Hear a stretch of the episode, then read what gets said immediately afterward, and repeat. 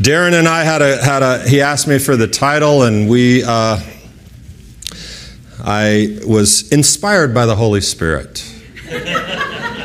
to call this week Abraham's cheeseburger, which there's a conundrum in our Torah portion this week which we're going to talk about. And I think, really, I never set out to do this, but I think I can successfully challenge, cause to disagree with me, or offend everyone in the room with the bit, and online, with the bit of teaching that I'm proposing for today.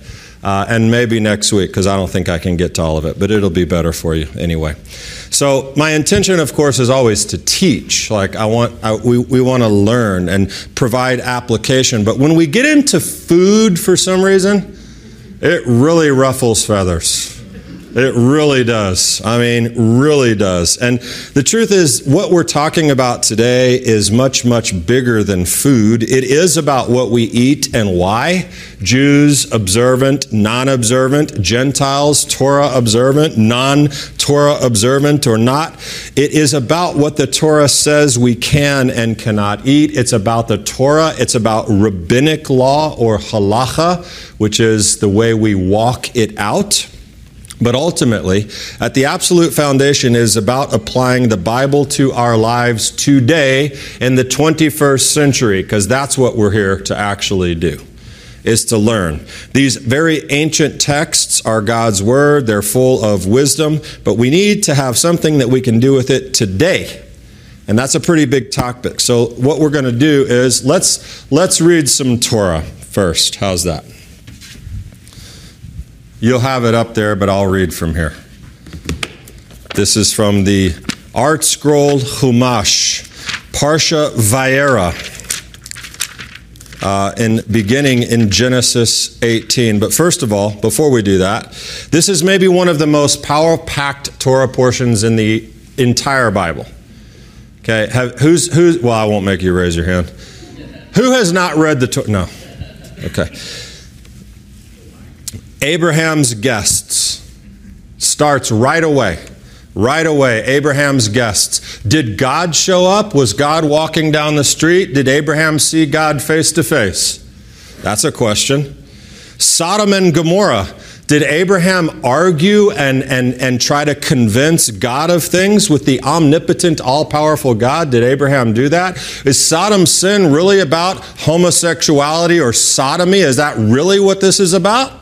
These are questions, all found in the portion. Lot's volunteering to give his daughters to the people, angry mob outside, instead of the guests. That's a question. That needs some interesting uh, uh, uh, explanation. Lot's wife turning back when told not to and turning to in all things a pillar of salt. That's strange. And of course, the conclusion of the Torah portion is one of the most monumental happenings in all of Judaism the Akedah, the binding of Isaac, often mistranslated or misspoken as the sacrifice of Isaac. That didn't actually happen, so we couldn't call it a sacrifice. The binding of Isaac, a huge topic. What happened after is the question I always like to ask. We know what the conversation looked like going up the mountain.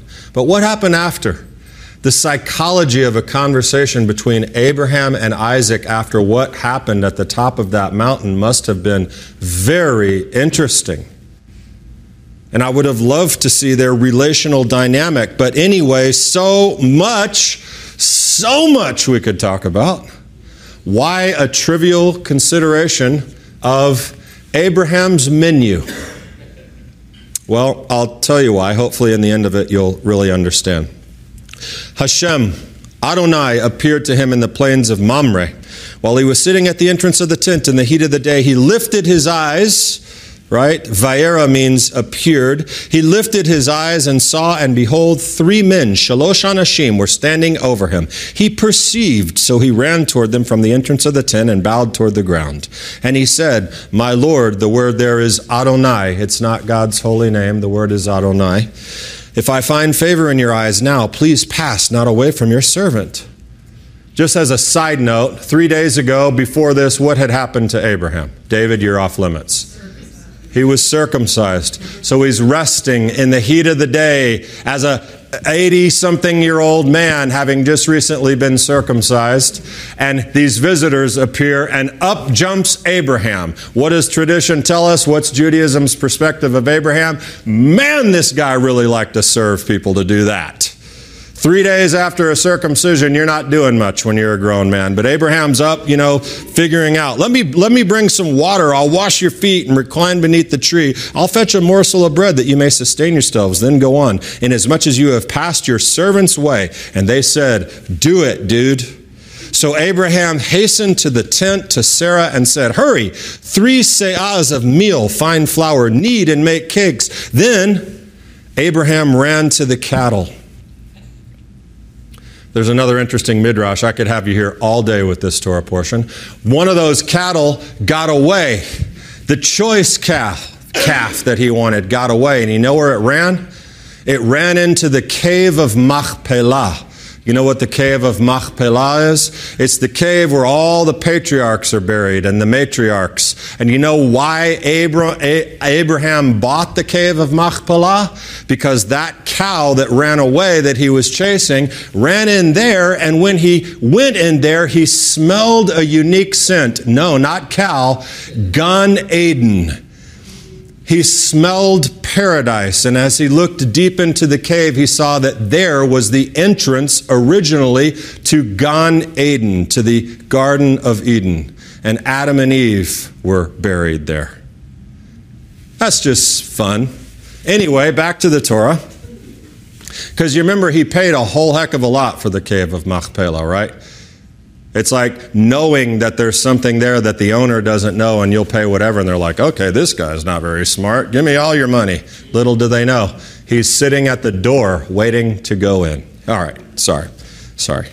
So, where are we? Abraham ran to the cattle, took a calf, tender and good, and gave it to the youth who hurried to prepare it. He took cream and milk and the calf which he had prepared and placed them before them. He stood over them beneath the tree and they ate. Stop! Hard stop. What just happened? What just happened? Observant Jews, for those who do not know, observant Jews do not eat milk and meat together.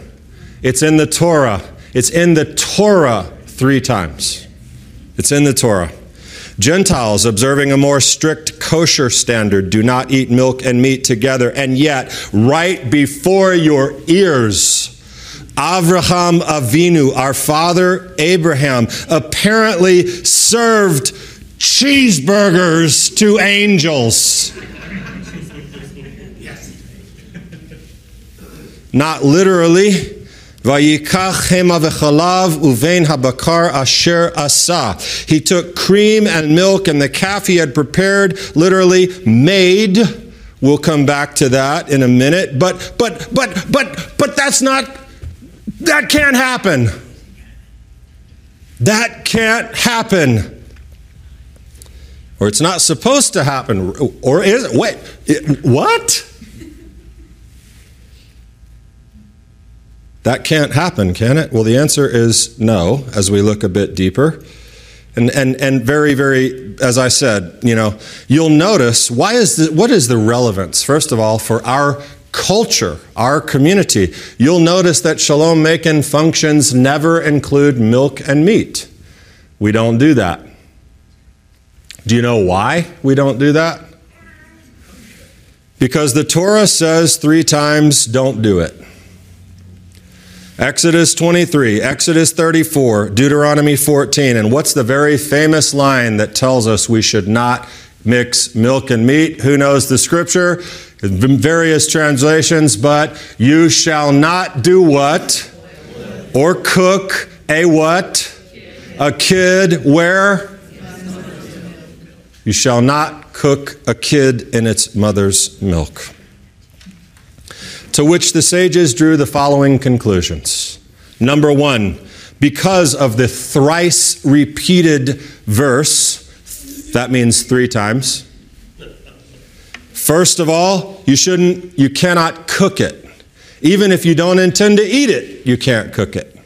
Two, you cannot eat it, which is obvious. Number three, you cannot derive any benefit from the mixture of milk and meat, which means even if a stray dog comes to your door, you cannot feed that stray dog milk and meat. Why? Because it would warm your heart to serve a stray, which means you're deriving benefit from a prohibited mixture. Okay? That's what the sages of Israel say that these three repetitions of you shall not boil a kid in its mother's milk. That's what that means. Okay? Now, it is probably safe to say that if that commandment is taken literally, every single person in this room and maybe in the city of Macon and the state of Georgia has probably never violated it. If we take that very, very literally, it is very unlikely that anyone has ever eaten a baby goat cooked in mother's milk, its own mother's milk unless something's really wrong with you and you're sick and weird. But some Jews who choose not to observe the commandment see that as a reason why they don't have to worry about it. Because they take that commandment very, very literally. Okay, I'm eating a triple cheeseburger, but it's not a goat cooked in its mother's milk, so I'm fine. Okay, and by the way, should have said this at the top. There's no judgment. This isn't about somebody's standard or where they are. This is information. It's information. And you may, you may derive a conclusion. I hope you do. I hope I can eventually derive a conclusion for you. But um, this is just information. It is not, however, literal. And I'm giving you the orthodox, the very strict and ancient perspective on this. You ready? And there are dissenting opinions across streams of more liberal Judaism, that's for certain. But here are some unique things about these laws. Now, now this, is, this is interesting. Okay? It's maybe a little bit boring, but it's interesting. Wait, no. That doesn't make any sense. Okay, sorry. The Torah prohibition applies to cooking.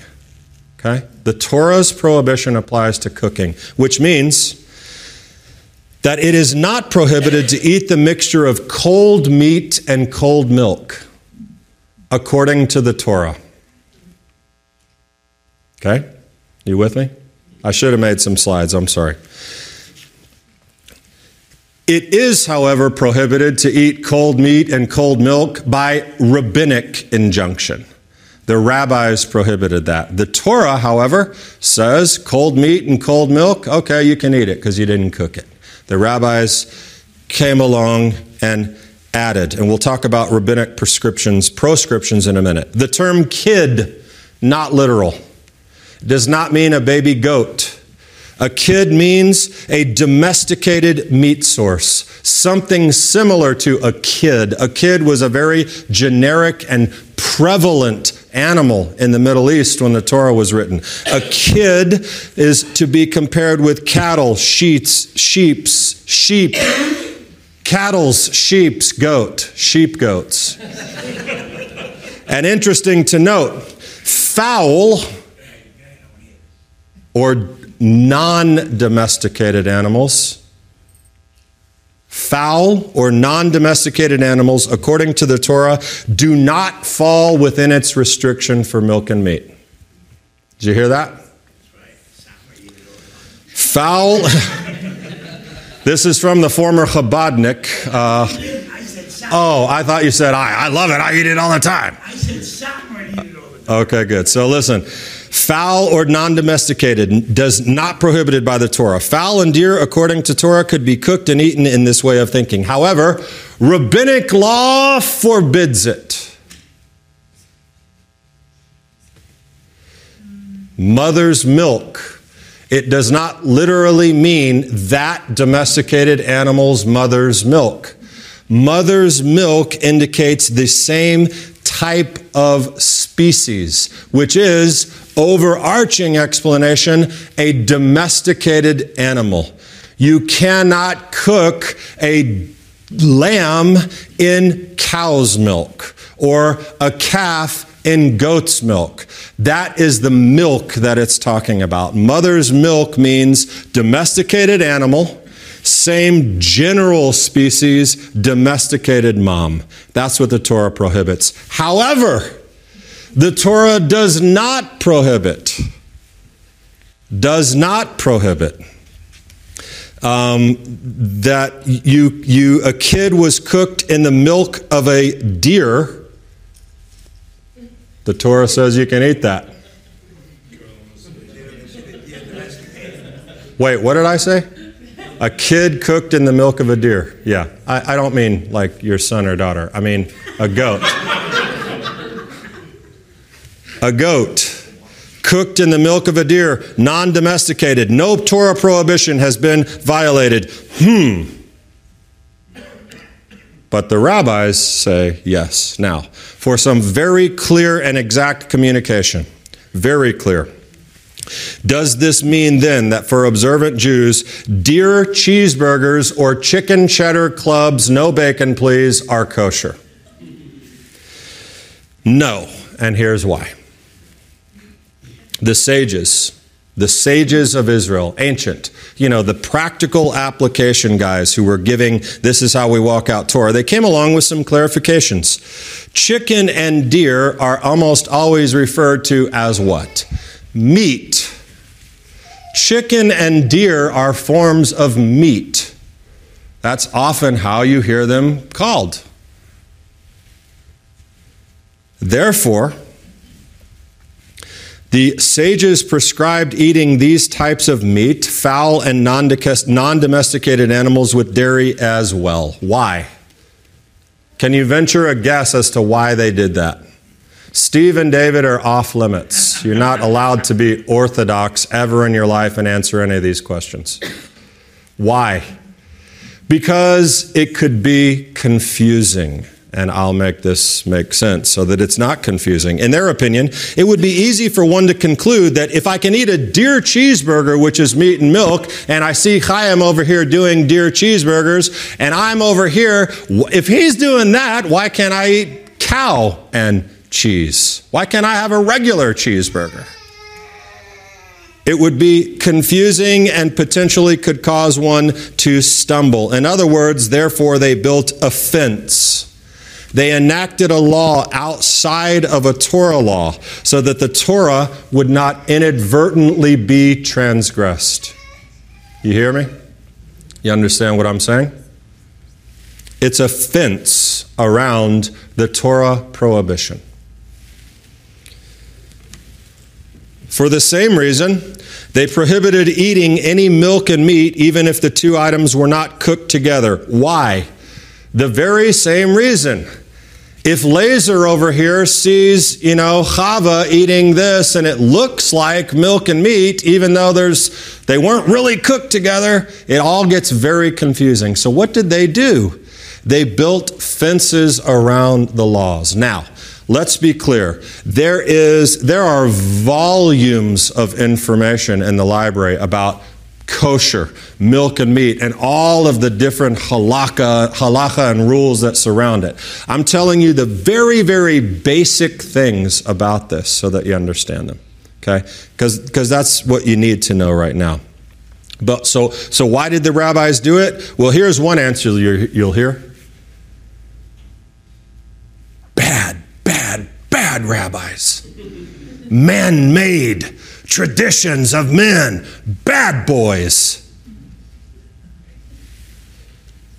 Does that make any sense?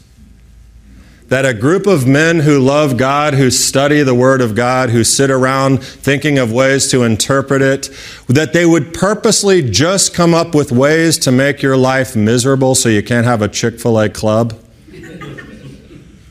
Does that make any sense at all?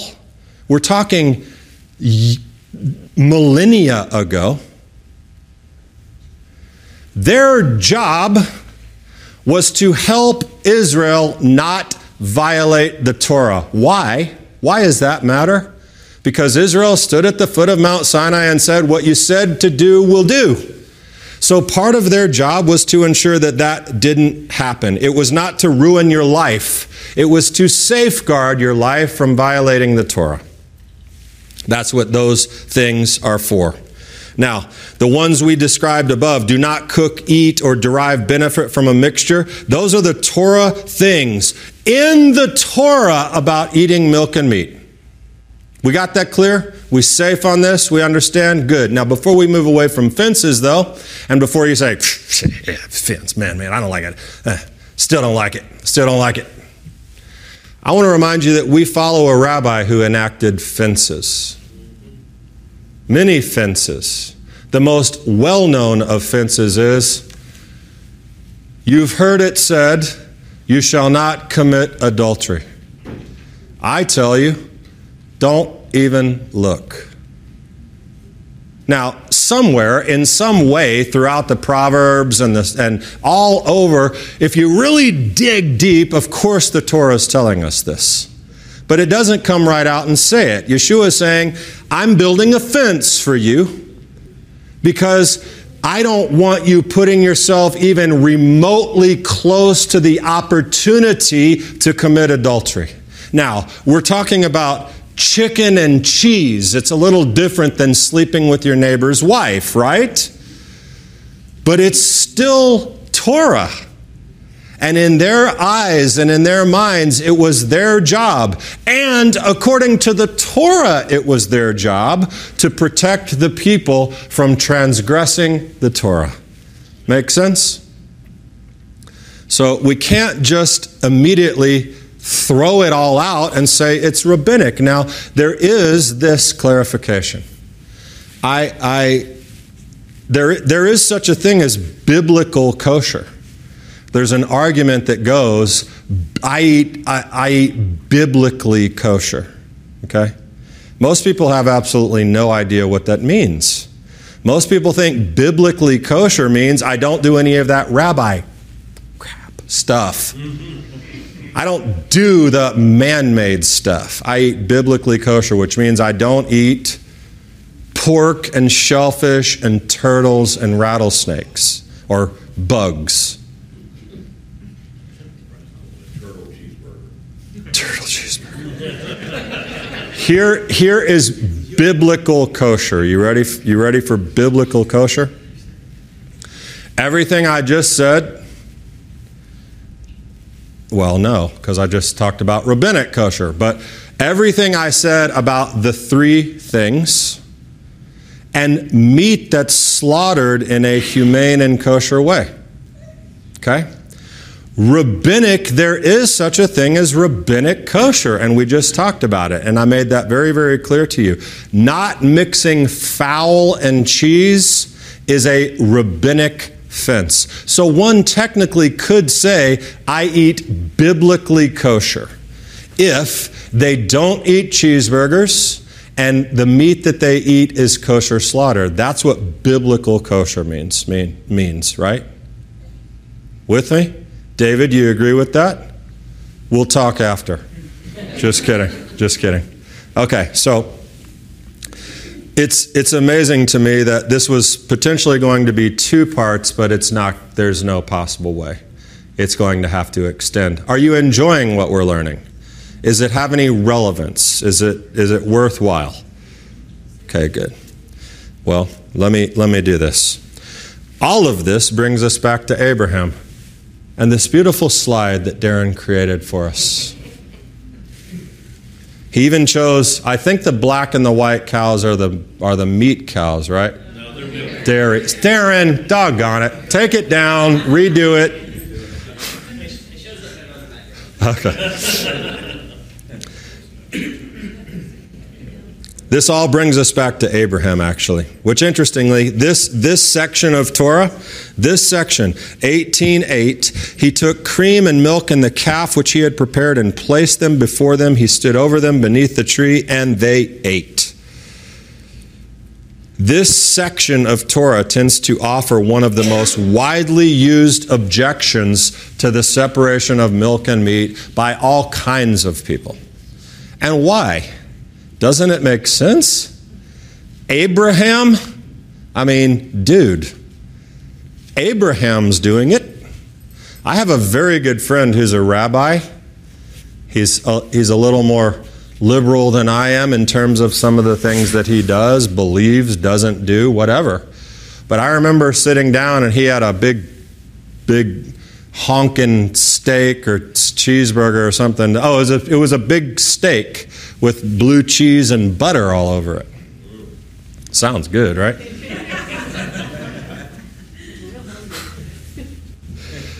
and he looked at me and he said, Damian, you can eat this, you know? I said, Yeah. He said, Yeah, there's this guy, this really important guy. His name's Abraham. In our faith tradition, he's, course, being sarcastic as can be to me. In our faith tradition, we call him Avraham Avinu.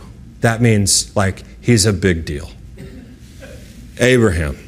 He's like the father of multitudes, God's friend, you know. And one day, do you know what he did, Damian? He took milk and cream and put it all together with some calf that he found, and he served it to some angels. And you know what Avraham Avinu did? He ate it with the angels. So, guess what, Damian? You can eat this steak. And besides, and besides, he said, it's all rabbinic, which is the usual exit strategy. We've already just talked about what is rabbinic and what's not, right? And I think that might actually be the only take home point today is for us to understand what the actual kosher laws are. I promise you there's a lot more, but we're not going to do that today. Well, that's why I told you what was actually rabbinic, so that you'll have a response to that if someone ever wants to criticize you for the way you eat or don't eat. Just because it's rabbinic doesn't make it bad. Just ask Yeshua. Remember what Yeshua said about those nasty old dirty, ruin my life, take away my ch- chicken club rabbis? Remember what he said? I'll tell you what he said. They sit in the seat of Moses. Do what they say. Just don't do what they do when they act like hypocrites. That's what he said. So, again, very clear. Not judgment. My parents and I differ greatly in our diet. We still love each other and we eat. And I have nothing but respect for my parents or anyone else. Again, I'm telling you, information so that you process it through your own filter, right? and friend, here's the here's here's today's conclusion. Here's today's conclusion. Biblical kosher versus rabbinic kosher. That that doesn't work. That can't work. That can't be the that can't be an out. But my friends, me looking at that juicy steak with all that fat running out into the plate and butter and melted blue cheese on it, and probably had garlic mashed potatoes with cheese bread and blue cheese gorgonzola pear walnut pecan salad with his blue cheese steak, topped off with a cream cheese whipped cream cheesecake.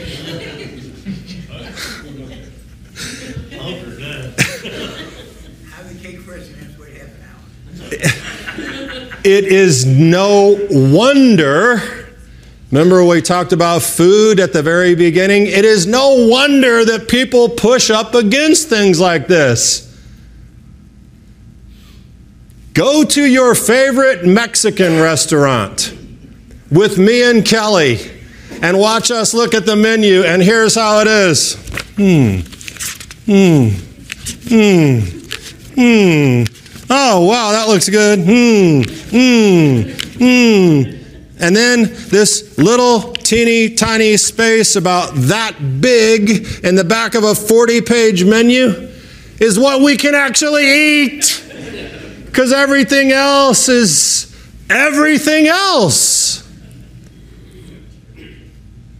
Except in Israel where you can walk into any restaurant and eat the most amazing food. Well, not any, most restaurants And on the sign, when you walk into the restaurant, there's a certification, which is a whole other story we won't get into. But there's a certification. And that meat, that restaurant is either basar, meat, or chalav, dairy. So everything in there, the meat restaurant, kosher, no dairy. They might even have a fake blue cheese that you can put on your steak with fake butter, and you will feel like you're eating with my friend, the cheesecake rabbi. So, listen, it's not hard to understand. And the truth is, this is much, much harder than pork and shellfish. Much harder than pork and shellfish. That to me is easy. You know, I mean, I, I have a point about how hard it is. But, but this is where we're going to end. It does seem that Abraham violated the Torah. It seems as if Abraham violated the Torah. It's quite doubtful, based on all that we've already discussed, that Abraham had a deer milking farm.